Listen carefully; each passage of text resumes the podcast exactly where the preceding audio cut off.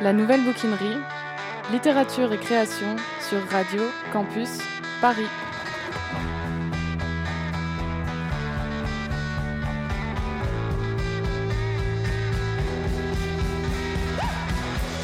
Bouquineurs, bouquineuses, vous écoutez la nouvelle bouquinerie sur Radio Campus Paris. Nous sommes en novembre 2020 et la nouvelle bouquinerie reçoit l'auteur et critique littéraire Guillaume Richer qui vit et travaille dans le sud de la France et qui a fondé il y a quatre ans le site de critique littéraire Les Imposteurs. Alors cette émission s'inscrit dans la continuité de celle d'octobre où nous avions reçu euh, deux critiques, Johan Ferber et Diane Scott, respectivement des revues Diacritique et de revues Incise. Et il m'a semblé euh, pertinent, surtout dans le contexte actuel où on ne peut plus euh, fureter, en tout cas pour le moment, dans les rayons des librairies, euh, eh bien, il m'a semblé important d'attirer l'attention sur ce blog très intéressant, les, imposteurs de Guillaume Richer. Un blog qui a un rôle de défricheur, d'éclaireur véritablement en matière de littérature contemporaine. Euh, il s'y intéresse, il s'intéresse à la littérature qui se fait, se publie aujourd'hui. Euh, non seulement s'y intéresse, mais aussi s'y plonge et il passe vraiment du temps euh, en mettant l'accent sur la poésie contemporaine, mais pas seulement.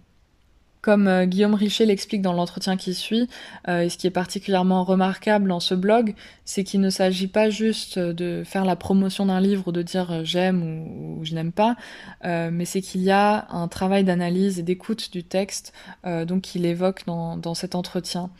je précise que, donc cet entretien a été enregistré par visioconférence depuis chez moi en raison de la situation actuelle et qu'il a été monté avec l'aide de Margot Page, que je remercie vraiment euh, très chaleureusement. La nouvelle bouquinerie. Vous n'avez rien entendu? Si. Un morceau d'anthologie de la littérature française.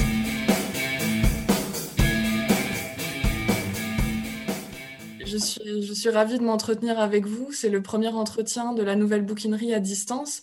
Euh, il va falloir qu'on fasse les émissions autrement, bien sûr, puisqu'on n'a pas euh, accès au studio en ce moment. Donc, je vais vous présenter dans un premier temps euh, Guillaume Richer. Vous avez fondé le blog de critique littéraire Les Imposteurs en 2016 et vous êtes auteur également de deux thrillers, Opération Kéops en 2012 aux éditions J'ai lu et Blackstone chez Fleurs Sauvages en 2017. Vous êtes auteur également d'une nouvelle, Érosion, dans Rock Fictions de Carole Épinette aux éditions du Cherche Midi en 2018. Sur votre blog Les Imposteurs, vous défendez des voix parmi les plus originales et novatrices de la littérature actuelle, euh, notamment celle qui est publiée par des petits éditeurs et qui est euh, relativement peu médiatisée. Sur ce site, vous publiez des recensions, des lectures à voix haute euh, de textes, des grands entretiens aussi avec les auteurs et autrices, avec euh, cette spécificité qui est de placer véritablement le texte euh, au centre. Guillaume Richer, merci d'avoir accepté mon invitation. Merci à vous. Alors, euh, donc, je le disais, vous avez lancé Les Imposteurs en 2016. On y voit une évolution intéressante dans les livres que vous recensez, puisque vous avez commencé avec des romans de genre initialement. Et puis ensuite, de plus en plus, on voit apparaître des articles plus, plus généralistes et de la poésie. Euh, est-ce que vous pourriez me dire quelle était votre idée de départ quand vous avez fondé ce blog et comment est-ce qu'il a évolué? Oui, en fait, j'ai créé Les Imposteurs. Euh, c'était un peu en réaction à ce que euh, je pouvais voir sur les réseaux sociaux. Je suis un, grand consommateur de réseaux sociaux et beaucoup de personnes qui publiaient des avis sur des livres. C'était un peu en réaction au côté très éphémère, en fait, qui est induit par l'utilisation d'un réseau social où on publie euh, un avis euh, sur, euh, qui va être lu une journée et puis on passe au suivant et j'avais envie, en fait, euh, alors il y avait deux choses. Il y avait à la fois cette, ce côté éphémère que je trouvais quand même très dommage qu'on passe euh, rapidement sur un livre qui a pris euh, parfois des années à un auteur et qui a droit à 15 lignes sur Instagram. et puis, à la fois ça et ce côté un peu dans les discussions qui, naissaient sur sous ces publications où finalement les, gens débattaient et on en revenait souvent à euh, ce n'est qu'une question de goût si vous n'avez pas aimé ce livre. Euh, ça, ça me gênait beaucoup parce que, en fait, le propre, selon moi, de la critique littéraire, c'est justement de s'appuyer sur ce qu'on appelle la littérarité et de déterminer que de, discuter, d'analyser un texte pour montrer sa, sa valeur esthétique et qu'on ne peut pas toujours en revenir à c'est une question de goût. Donc il y avait ces deux choses-là, c'est-à-dire vraiment laisser une, trace de, euh, la critique euh, sur, Internet, c'est-à-dire qu'on puisse retrouver, c'était selon moi tout l'intérêt du, blog, euh, et justement cet été, j'ai mis un peu de temps pour le faire, mais j'ai fait un index qui permet de retrouver des critiques parues au cours des dernières années ou des entretiens.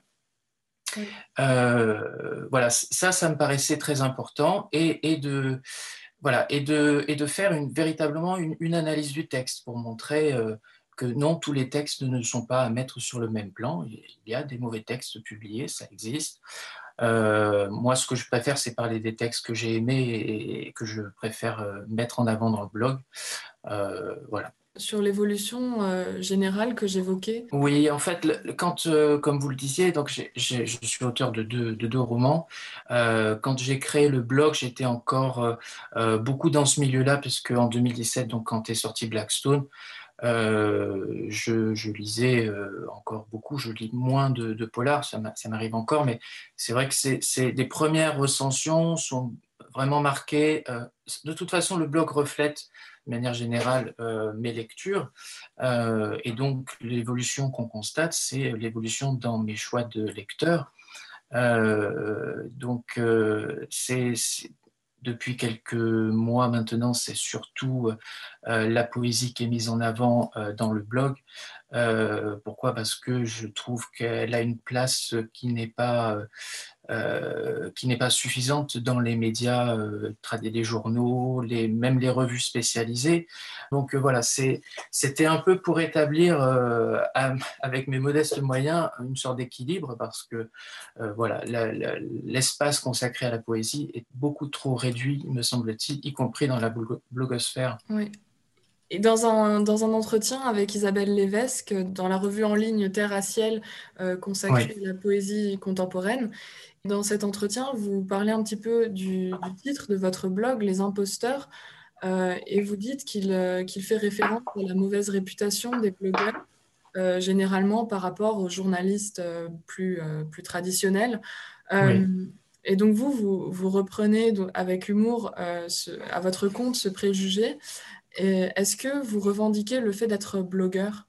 Oui, bah, en fait, ce que j'essaie de mettre en avant, souvent parce que ça, fait des micro-débats euh, sur les réseaux sociaux, euh, en fait, on ne parle euh, quasiment jamais de véritablement de critique littéraire ou encore moins de, de théoriciens de la critique. On, on, parle, on oppose blogueurs et journalistes.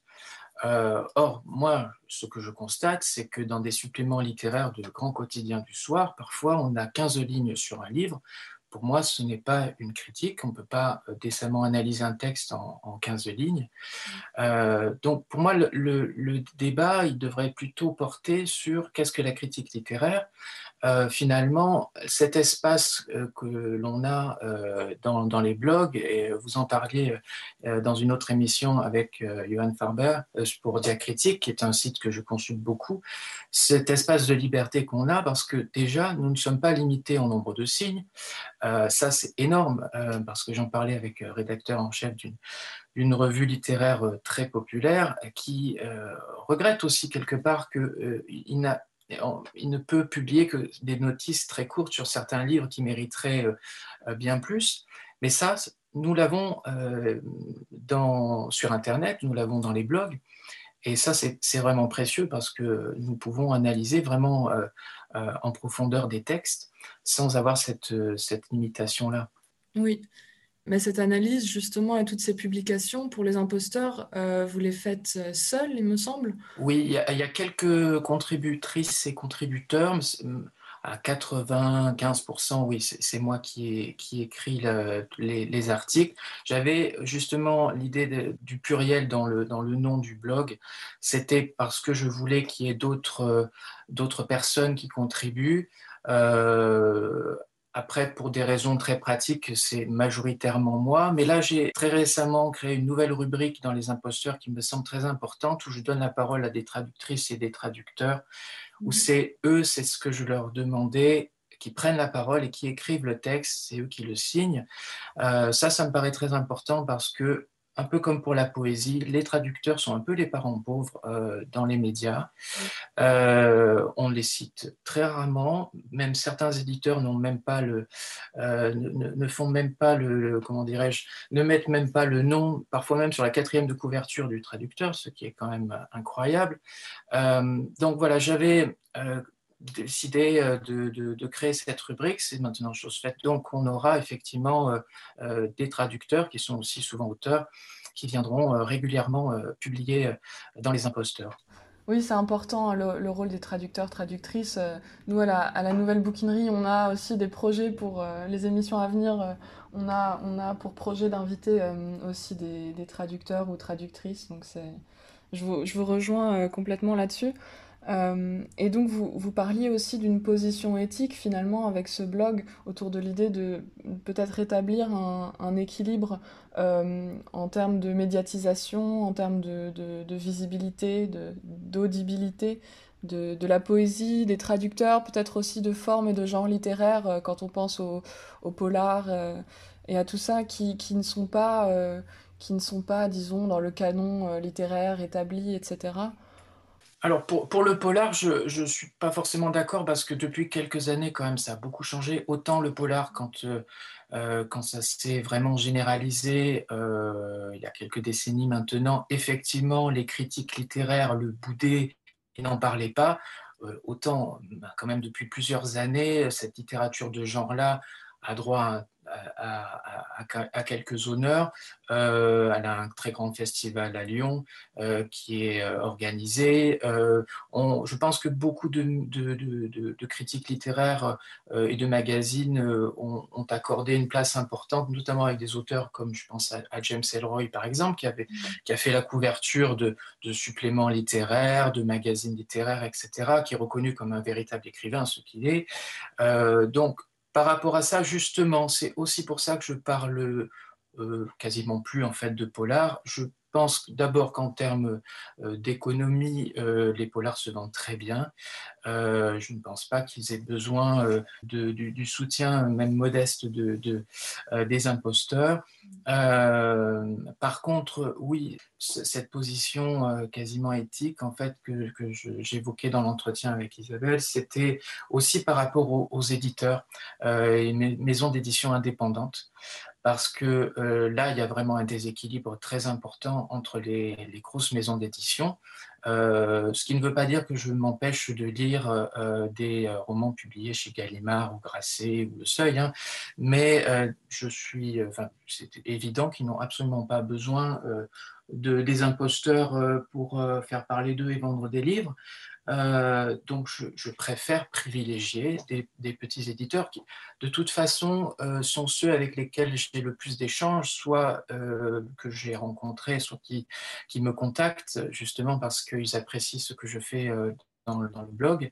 Et, pour eux, c'est vraiment très difficile. Moi, je m'étais entretenu euh, euh, déjà en temps normal, mais en plus cette année euh, avec le, fondateur des éditions Vendelou, notamment pendant le premier confinement.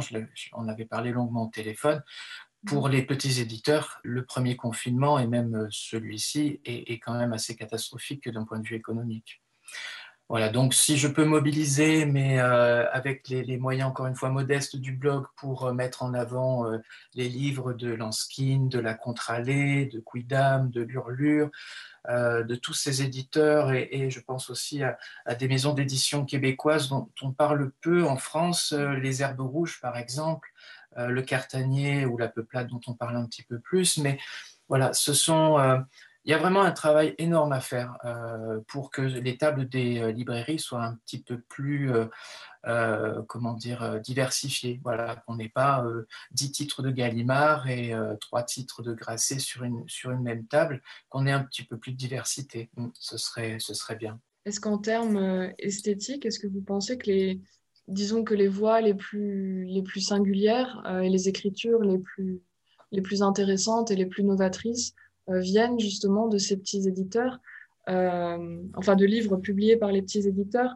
autrement dit, comment est-ce que la, question esthétique rejoint ce dont on vient de parler, cette question de l'engagement auprès de, petits éditeurs? Oui, moi je, le crois, j'en avais discuté avec, avec plusieurs personnes, on partageait le même constat. Euh, j'en parlais dans l'entretien avec Isabelle. C'est vrai que c'était une attachée de presse qui, avait travaillé pour euh, une maison euh, bah, Sud euh, et qui constatait que Actes Sud ne donnait plus euh, de, sa chance à, de, nouveaux, des primo-romanciers ou des primo-romancières, comme on dit. C'était fini, ils ne misaient plus, alors qu'on peut, on peut penser que sur une rentrée littéraire, une maison d'édition solide pourrait euh, donner sa chance à, des jeunes auteurs euh, tout en euh, sortant, en publiant le, un, roman dont le succès est assuré à l'avance. Mais ce n'est plus le cas. Alors, je ne dis pas que c'est le cas de toutes les grandes maisons. parfois, le, le, fait de laisser, entre guillemets, une chance à des jeunes auteurs, des primo-romanciers, des primo-romancières, euh, c'est aussi, ça cache aussi une stratégie. J'en avais parlé avec un éditeur, c'est-à-dire que euh, quand une grande maison va sortir euh, à la rentrée littéraire 10 romans, il est évident que c'est en fait simplement une stratégie pour occuper les tables des libraires, puisque c'est une grande maison. Et la table n'étant pas extensible, ça ne laisse plus beaucoup de place aux concurrents. donc c'est souvent au détriment malheureusement des petits éditeurs. Et oui, c'est quelque chose que je partage avec, c'est François Bon qui disait ça, mais je suis tout à fait d'accord avec lui. Euh, on trouve beaucoup plus d'audace, euh, c'est un constat, euh, chez des petites maisons d'édition qui vont prendre des risques avec des textes peut-être moins formatés. alors c'est à mon avis assez évident pour les romans. La poésie c'est plus particulier parce que de toute façon, à de rares exceptions près, Flammarion qui a une collection poésie, Gallimard aussi en poche, on, on va on ne va pas trouver de toute manière de, poésie chez d'autres grands éditeurs. Donc la poésie, de toute manière, euh, est une histoire de petites maisons d'édition euh, en grande partie. Est-ce que les, libraires vous lisent, les libraires qui organisent les, les, tables des librairies, vous lisent et vous font des retours? J'espère, oui, que, que, certains euh, me lisent aussi. Et, et, euh, souvent, on se rejoint sur, euh, sur les, justement les éditeurs comme Van dont on ne parle pas assez, dans, malheureusement, alors qu'il y a, des, titres magnifiques chez cet éditeur, ou chez Quidam, ou La Contralée, qui ont, qui ont besoin aussi du, soutien des, des, librairies et que leurs livres soient, soient mis en avant. too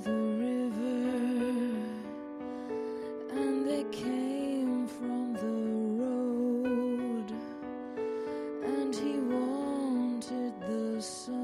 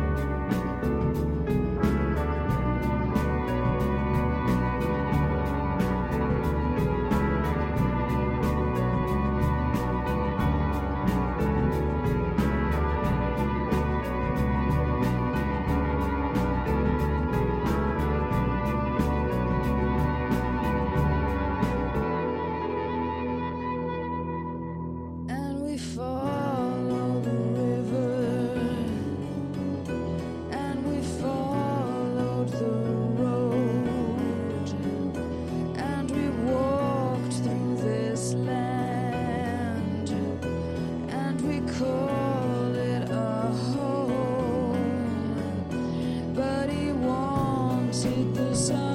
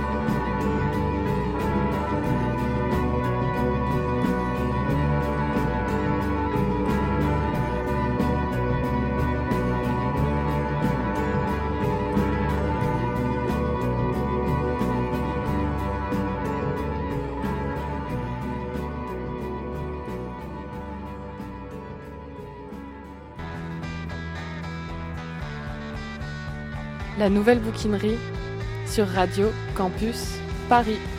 Si on parle maintenant du travail euh, qui est le vôtre quand vous faites une, chronique concrètement, euh, comment est-ce que ça se passe? Vous, recevez les livres par les éditeurs?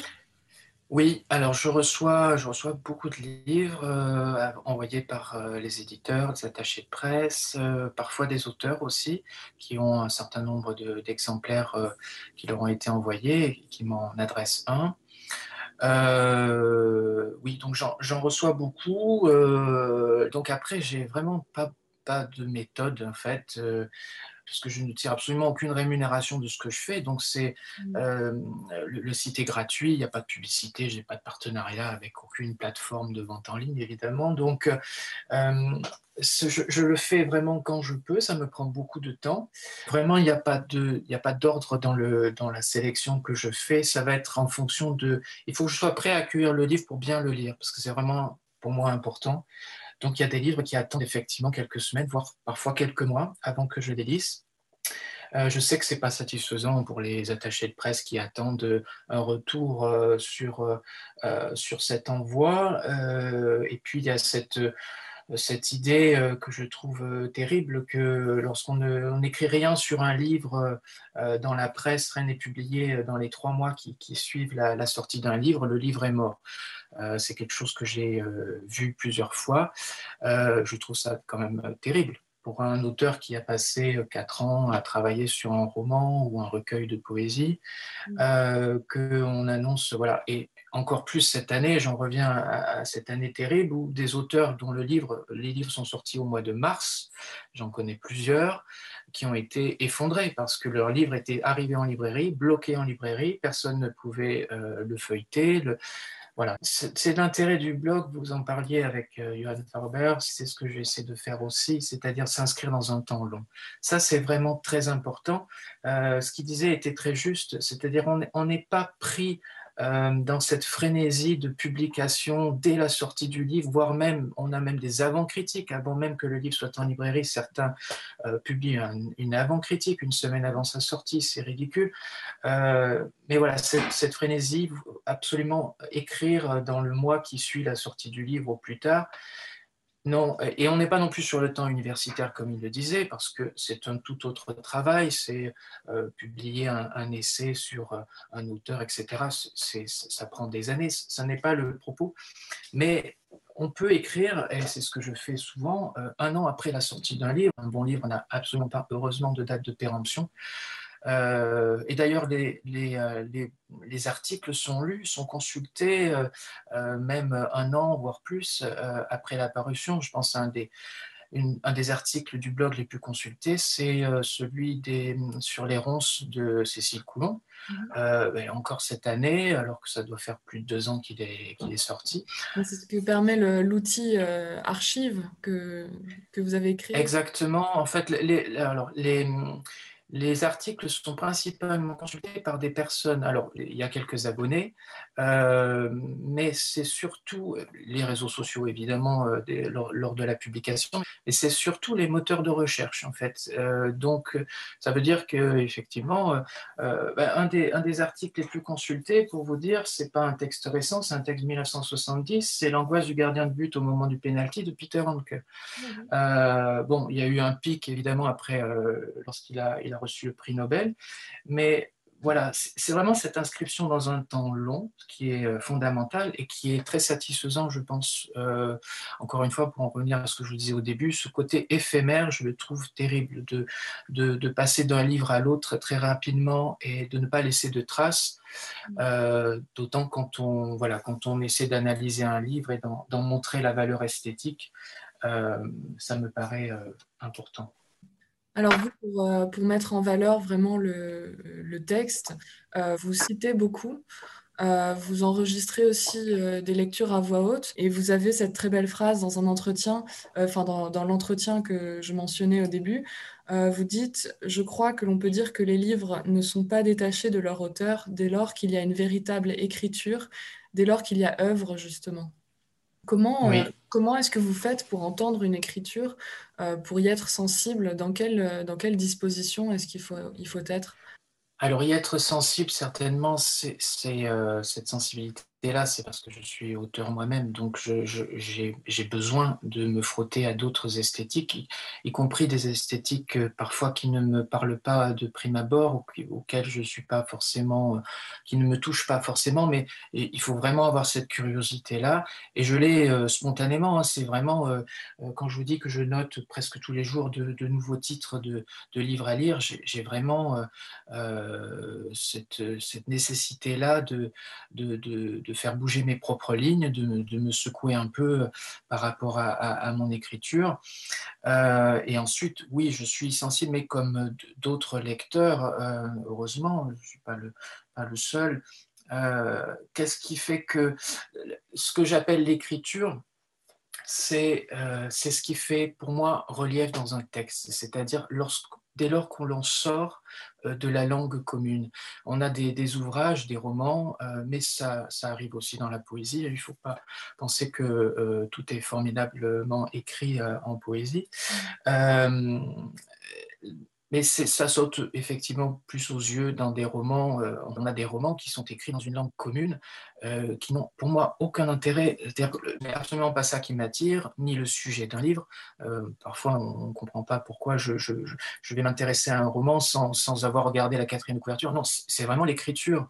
et vous avez d'ailleurs des, écritures qui sont poétiques chez des romanciers comme Antonio Lobo Antunes. Euh, où on est vraiment, euh, oui, dans une écriture euh, complètement poétique. donc c'est tout ce qui fait relief, tout ce qui fait signe, essence, c'est-à-dire qu'on n'a pas cette distinction entre la forme et le fond, la forme et le fond.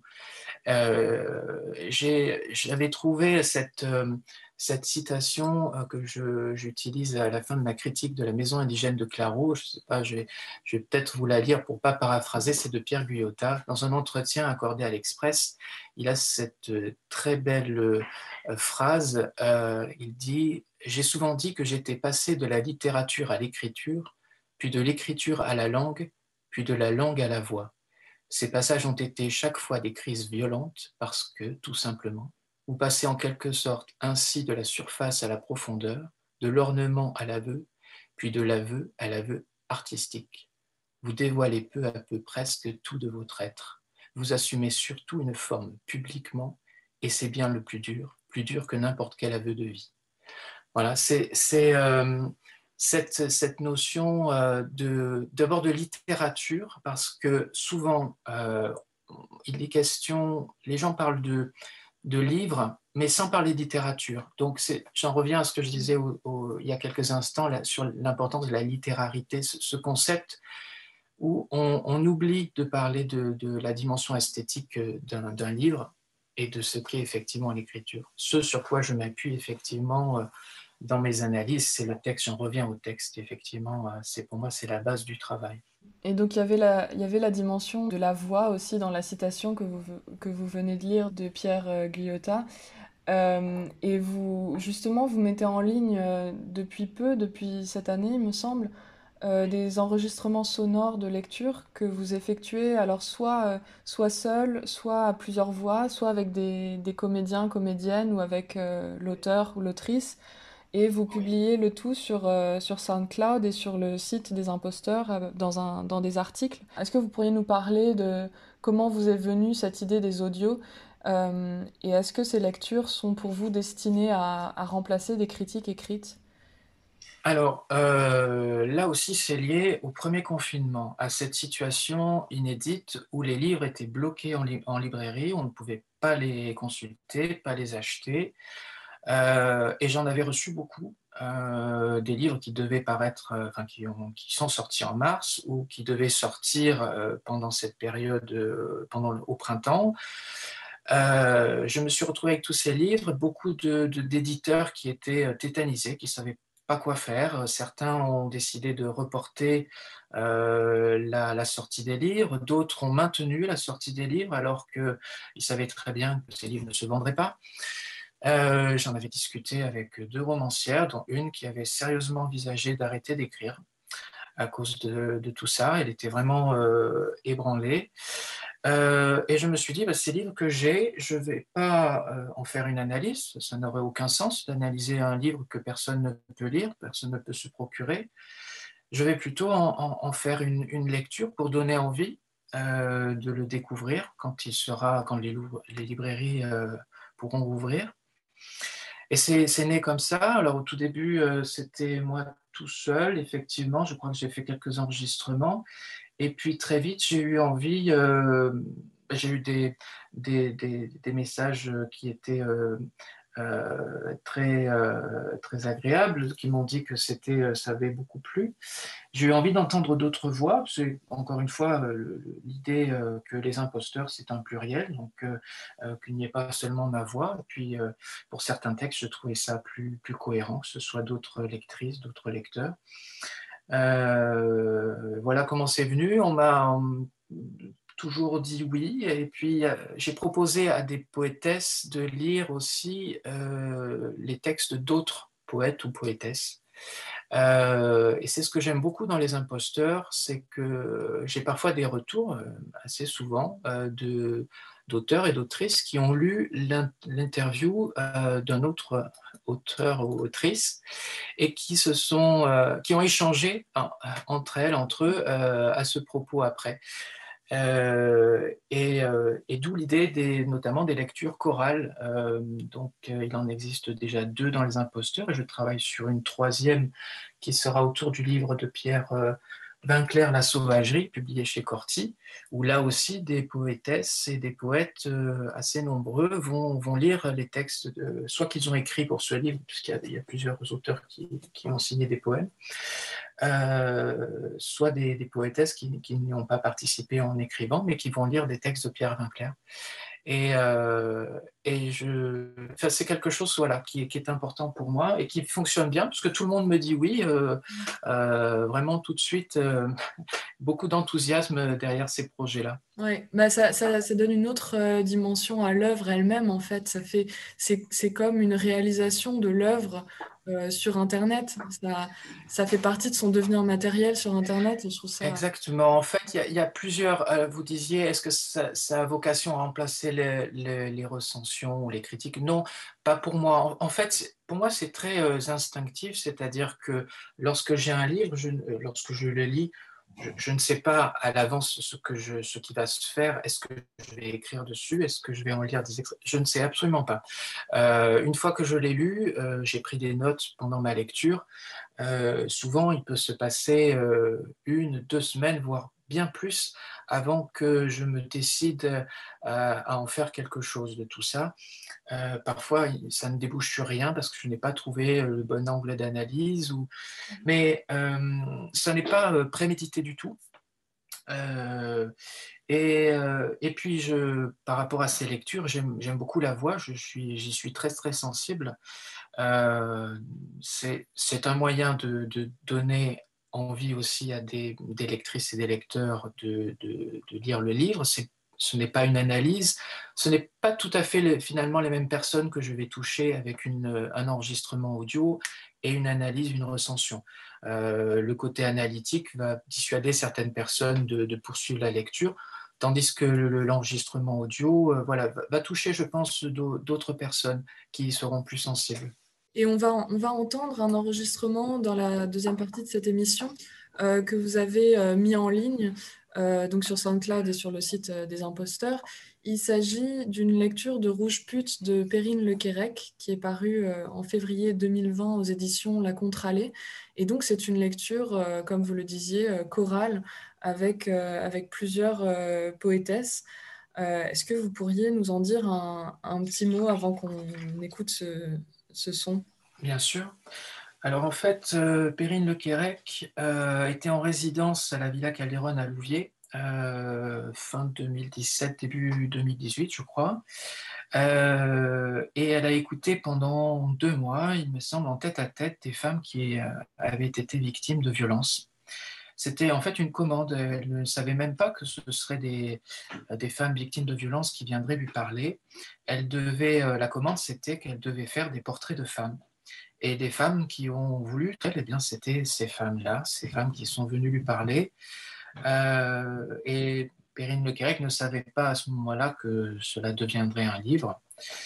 Euh, quand j'ai lu ce, livre que l'éditeur m'a envoyé, j'ai euh, très vite pensé à, ce projet de lecture chorale. Donc, c'était la première dans Les Imposteurs avec des voix de poétesses, euh, certaines qui euh, d'ailleurs n'avaient pas encore lu le, livre.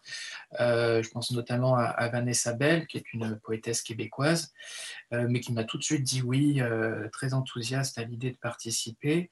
Mais on a aussi la traductrice Karine Chichereau qui participe, et on a deux personnes qui ont porté ce livre parmi les, les lectrices, euh, qui, travaillent pour, euh, qui ont travaillé sur ce livre pour la Contralée, c'est Aurélie Serfati-Berkov qui est attachée de presse et Aline Conabel qui s'occupe des relations avec les libraires. je trouvais ça intéressant euh, qu'elle est assez fort aussi d'ouvrir à toutes les personnes qui ont porté ce livre, pas seulement des, poétesses, Karine Chichero, parce qu'elle est très engagée sur les, sur les questions de féminisme, donc je savais qu'elle y serait sensible et elle l'a été. Euh, voilà, et je, cette lecture, euh, cette première lecture chorale, euh, je sais que Ben Le Quérec en a été très ému en découvrant l'enregistrement. oui, je pense que c'est effectivement un enregistrement assez fort du texte. Merci Guillaume Richet. Donc on va écouter une lecture chorale de Rouge Pute de Perrine Le Quérec avec les voix de, euh, alors citons-les quand même, Isabelle Alentour, Rim Batal, Vanessa Bell, Isabelle Bona-Luciani, Katia Bouchoueva, Karine Chichereau, Aline Conabel, Mélanie Leblanc, Anne-Lise Remacle, Aurélie Serfati-Berkoff et Maude Thiria. Euh, bah, merci à vous, euh, Guillaume Richet, d'avoir participé à notre émission. Merci, Léa. Et puis, donc, on, on, écoute un extrait de Rouge Pute.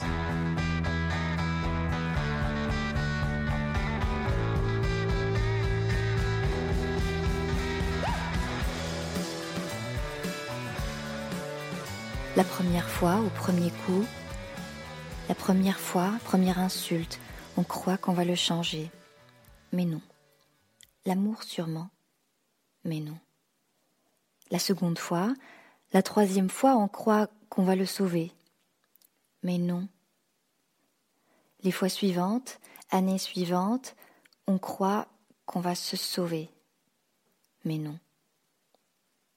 Après les excuses, on pense que ça va s'arranger. Mais non. Les belles paroles, le beau parleur. Mais non. La première fuite, première main courante, on se dit un renouveau. Mais non. Quand on revient une nouvelle lune de miel. Mais non. D'un seul coup. Mais oui ça repart. Le danger à tous les coups. Pour certains, c'est la colombe blanche, la liberté. Pour moi, c'est rouge pute, ma liberté. du rouge à lèvres, du rouge voyant, du rouge tu me vois, du rouge c'est moi.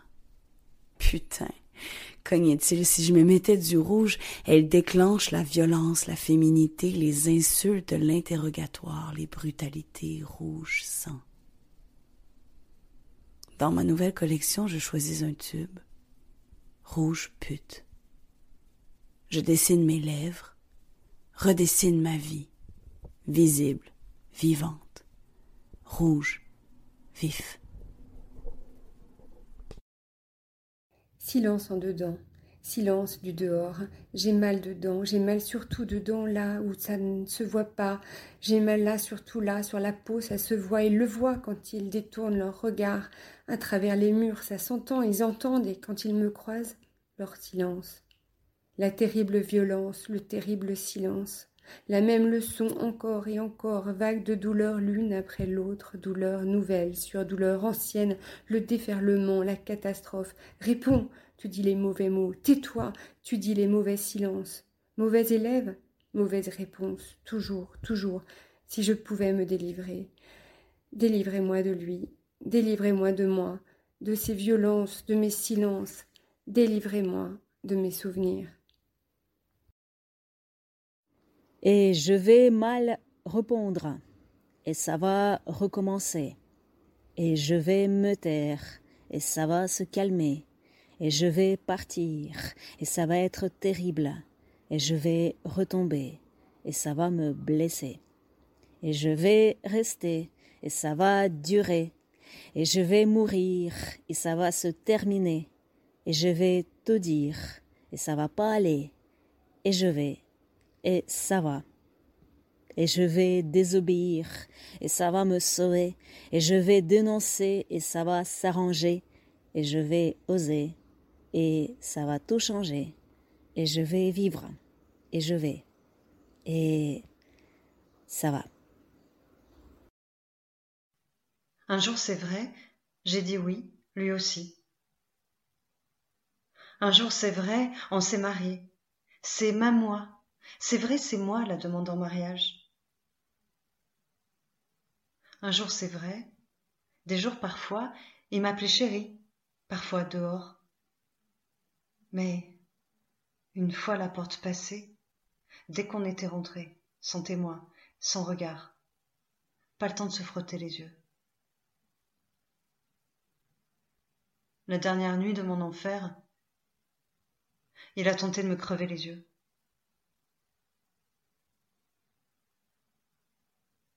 Un jour, c'est vrai, j'ai cru au paradis. J'avais dit oui, lui aussi. Il était doux, un agneau. Un autre jour, l'agneau a disparu. Pas même un loup. Un monstre. C'est à lui que j'avais dit oui. À lui. Et ça, je l'ai su dès la porte fermée ma robe de mariée, j'ai lacérée. La coupable, c'est moi, c'était mon premier. La coupable, c'est moi, j'ai fait le mauvais choix. La coupable, c'est moi, j'avais 18 ans. La coupable, c'est moi, j'étais une enfant. La coupable, c'est moi, j'ai encaissé. La coupable, c'est moi, je l'ai laissé faire. La coupable, c'est moi, je l'ai énervé. La coupable, c'est moi, tu sais comment je suis. La coupable, c'est moi. Tu sais comment ça va finir. La coupable, c'est moi. Je l'ai bien mérité. La coupable, c'est moi. Je suis une merde. La coupable, c'est moi. Il me menace de mort. La coupable, c'est moi. Je suis restée dix ans. La coupable, c'est moi. Je suis restée cinq ans. La coupable, c'est moi. Je suis restée deux ans. La coupable, c'est moi. J'ai pas porté plainte. La coupable, c'est moi. Je me suis oubliée.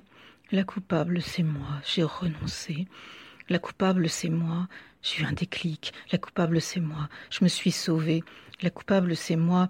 J'ai porté plainte. La coupable, c'est moi. Il est allé en prison. La coupable, c'est moi. Les enfants la prendront. La coupable, c'est moi. Les enfants, leur père. La coupable, c'est moi. C'est lui qui le dit. La coupable, c'est moi. La justice le pense. La coupable, c'est moi. J'ai compris après. La culpabilité, ses nombreux visages, tous tournés vers moi. Au début au début, tu n'as pas peur, tu ne vis pas avec la peur, tu vis avec un homme que tu aimes et qui t'aime, tu le crois au début. Au début, amoureuse. L'amour, le grand mot, amoureuse et même retomber amoureuse après les excuses. Au début, entendre parler de femmes battues et se dire mais elles n'ont qu'à partir. Mais l'emprise, la terreur, si tu ne les as pas vécues, l'épuisement. Au début, tu ne comprends pas, au début, tu ne sais pas, tu ne sais rien, puis dès le matin et chaque matin, qu'est-ce qui va se passer? Puis dès le matin et chaque matin, si je dis ça ou ça, si je fais ça ou ça, qu'est-ce qui va se passer? Est-ce que je vais y passer? Passer une autre journée? Marcher sur des œufs On pourrait croire que c'est une chose paisible. Un endroit où dormir ou rêver. Le lit est un danger une humiliation à subir, des viols à répétition. Si je dis non, j'ai le droit quand même. Si je pleure, les menaces de recommencer. Si je dors, à coups de pied réveillé. La nuit, la vulnérabilité. Maintenant encore dormir deux heures par nuit. Maintenant encore jamais fermer les yeux. Maintenant encore la nuit sur ses gardes, encore maintenant ne pas supporter le noir. Jamais savoir ce qui peut arriver. Panique des portes fermées, panique des portes ouvertes. Elles ne te protégeront pas les portes s'il a décidé de te défoncer, elle ne te protégera pas la porte fermée, la porte défoncée. Aucune porte ne résiste, aucune porte ne m'a protégée, aucune porte assez solide, assez épaisse, aucune porte jamais. Et la porte d'entrée, si elle est ouverte ou si elle ne s'ouvre pas, la porte d'entrée, si elle est bloquée, si je ne peux pas m'échapper, la porte d'entrée, si elle reste fermée, et toi traqué, et toi plaqué, et toi. Dans le nouvel appartement, les portes, je les ai toutes dégondées. Sauf la porte d'entrée, celle-ci bien verrouillée. chez soi, là d'où l'on paraît quand il est l'heure de rentrer chez soi. Tu travailles et puis inévitablement elle arrive l'heure du chez soi. La fin de journée et tous pressés, rentrer chez soi. Et toi, au vestiaire, tu traînes encore? Tu veux pas rester un peu? Tu demandes aux collègues. Tu fumes une dernière cigarette? Mais eux, pressés, heureux, ils rentrent chez soi. Ça veut rien dire, ces deux mots-là. Chez moi. L'enfer. Ça veut dire ça, chez moi. Rentrer chez moi, rentrer chez soi. Je l'ai compris lorsque j'en suis partie. Partie de chez moi, partie de chez lui. Mon chez moi, là où j'arrive, là où je suis. Aujourd'hui. Ça le met en valeur, ma féminité. J'avais envie de lui plaire, être sa femme. L'envie, je l'ai perdue. Ma féminité étranglée. J'avais envie de disparaître, ni femme, ni rien, rien qu'un objet. Un lave-vaisselle, un meuble, une machine, une chose, sa chose. T'es où? Avec qui? Tu fais quoi? Tu rentres quand? Chaque question. T'es où? Tu rentres quand? Attaque à ma liberté. Où tu étais? Avec qui? J'ai été tellement battue.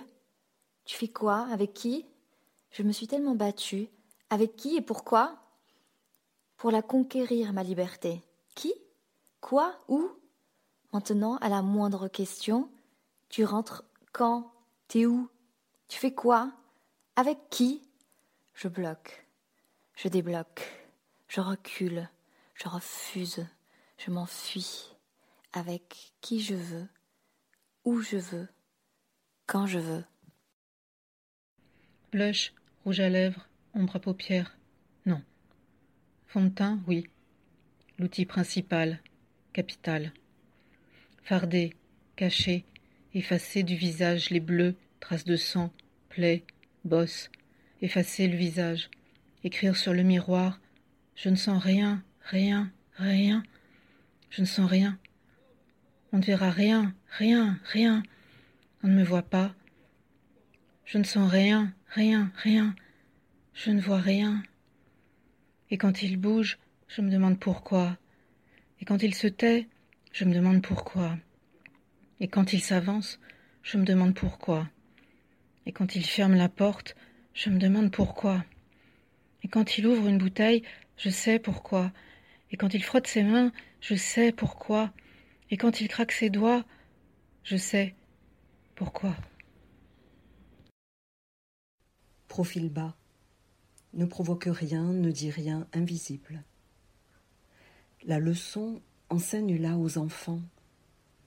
Ne faites pas de bruit, ne pleurez pas, l'énervez pas, invisible devenez, restez, vivez.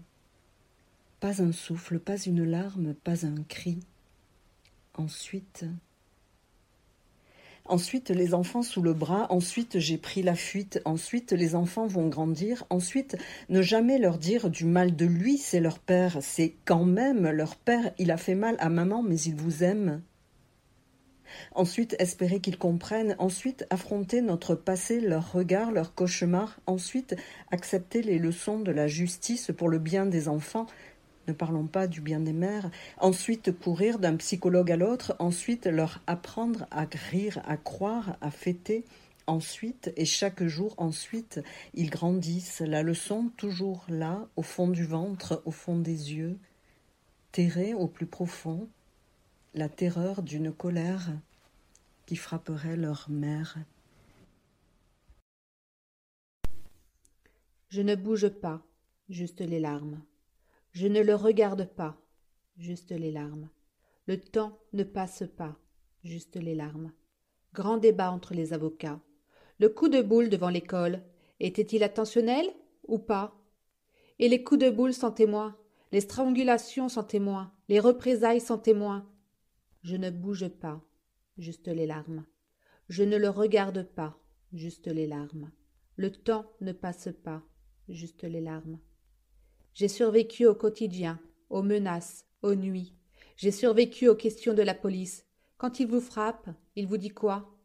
J'ai survécu à ses droites, à ses beuveries. J'ai survécu à la confrontation côte à côte. Il faut que je parle, et lui, il frotte ses mains.